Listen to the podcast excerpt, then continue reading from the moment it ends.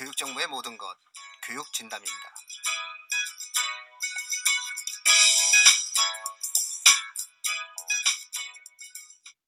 안녕하세요 교육 진담입니다. 자 오늘은 지난 시간에 예고되었던 대로요.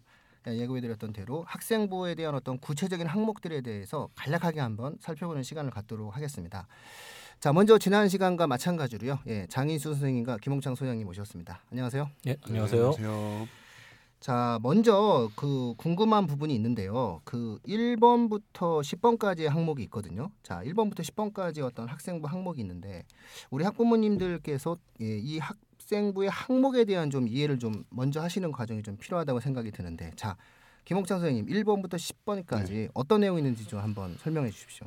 어, 그냥 쭉 말씀드릴게요.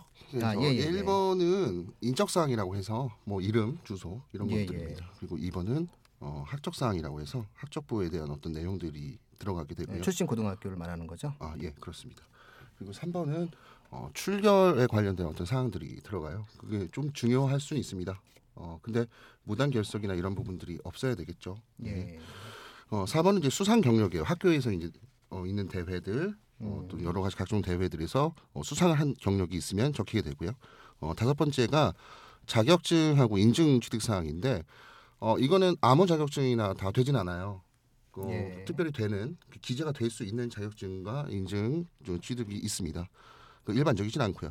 여섯 번째가 진로 희망 사유라고 해서 학생들의 진로 사유, 희망 진로와 희망 사유들이 적어놓는 란이 있고 어 일곱 번째가 이제 소, 흔히 말하는 이제 비교과 활동이죠. 창의적 체험 활동, 자율 활동, 예. 동, 어, 봉사 활동, 뭐 동아리 활동, 진로 활동 적혀 있는 것이고요. 여덟 번째가 어, 교과 학습 발달 상황이라고 해서 이게 흔히 말하는 내신입니다. 학교 음. 성적.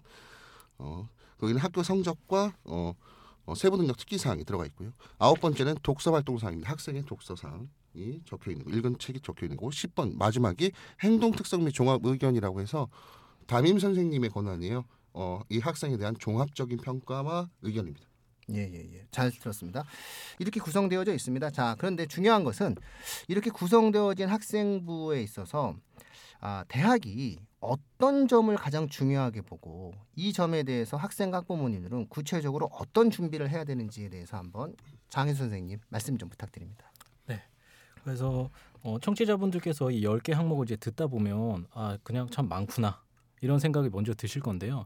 그런데 대학이 이 많은 10개의 항목을 통해서 보고자 하는 것은 보다 단순하다는 겁니다. 학생의 결국은 능력과 그 학생의 수준을 보고 싶은 거거든요. 그러면 어떤 점에 학생의 능력과 수준을 보고 싶으냐? 결국 세 가지로 나눌 수가 있습니다. 바로 진로와 학습, 인성이라고 말할 수 있습니다. 그래서 학생부의 10개가 나열돼 있지만 결국 그 10개 항목에서 추출해내서 유추해내서 대학이 읽고 해석하고자 하는 부분은 그 학생의 진로 학습 인성과 관련된 실력을 보고 싶다라는 거죠.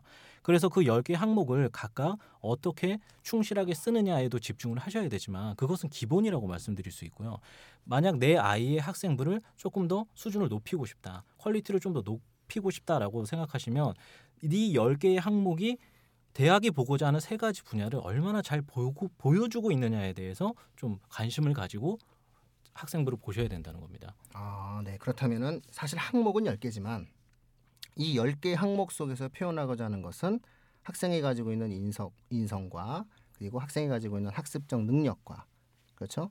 학생이 가지고 있는 어떠한 진로에 대한 아, 노력이다. 이렇게 말씀하시는 거죠. 네, 인성이 이제 추가가 되겠죠. 네네. 네. 자, 그렇다면 이 학생부에 대해서 마지막으로 저희가 질문 드리고 싶은 거는 이 학생부는 도대체가 누가 작성하는 거죠? 선생님이 작성을 한다라고 우리가 흔히 알고 있는데 그렇다면 이 학생부에 대해서 학부모와 학생이 관여할 수 있는 부분 혹은 어, 어떠한 영향을 미칠 수 있는 부분 그런 것은 실제로 존재하나요? 네. 그래서 일단은 좀 주체가 정확히 다르다고 말씀, 역할이 다르다고 말씀드릴 수가 있는데요. 일단은 그 학생부에 들어가는 활동의 주체는 당연히 학생이죠. 그렇지만 그것을 결국 지원해주고 크게 이제 어, 아울러서 영향을 끼치는 학부모가 당연히 있습니다. 그런데 그것을 이제 기재하는 것은 선생님의 역할이라고 보시면 됩니다. 그러니까 학생의 활동을 읽고 그것을 평가하고 기재하는 것은 선생님이죠. 그렇기 때문에 결국 쓰는 것은 선생님이기 때문에 우리가 쓰는 행위만 본다면 학생부를 선생님한테 맡겨야 될 것 같지만 실제로 활동의 주체인 학생, 그 다음에 그 학생을 관리하는 학부모들의 의견이 당연히 들어가야 되는 거고 결론적으로 말씀드리자면 학부모, 선생님, 학생이 같이 만들어가는 거라고 말씀드릴 수 있습니다. 네, 정리하자면 쓰는 거 선생님이지만 애가 활동을 안 하면 쓸 게 없다는 거고 그렇죠. 또 쓰는 거 선생님이지만 선생님이 모든 학생들 다 기, 기억하는 것은 아니기 때문에 그렇죠. 그 학생이 스스로 기억하고 스스로 기록해서 선생님한테 제출을 했을 때 아, 좀 의미 있는 결과가 나온다 이런 말씀이신 거죠. 네. 아, 또 물론 뭐 또 추후 저희가 방송을 하겠지만 뭐 진로 희망 사유란이라든가 독서 같은 경우에는 대부분의 경우에는 학생이 스스로 작성한 내용들을 그대로 학생부에 기재할 수밖에 없는 구조잖아요. 네, 자. 이렇게 보았을 때 결국 학생부다라고 하는 것은 수동적으로 학교 선생님이 적어주는 것을 기다리는 것이 아니라 아, 학생이 스스로 의지를 가지고 활동해서 만들어가는 것이다. 이렇게 한번 정리 내릴 수 있겠네요. 네, 만약에 학생부에 관심을 두지 않고 그대로 입시를 맞이하게 된다면 결국 그 모든 책임은 학생이 결국 지- 다 뒤집어 쓸 수밖에 없습니다. 그러니까 음. 평상시에 꾸준한 관심이 반드시 필요하다고 말할 수 있습니다. 네, 오늘 좋은 말씀들 감사하고요.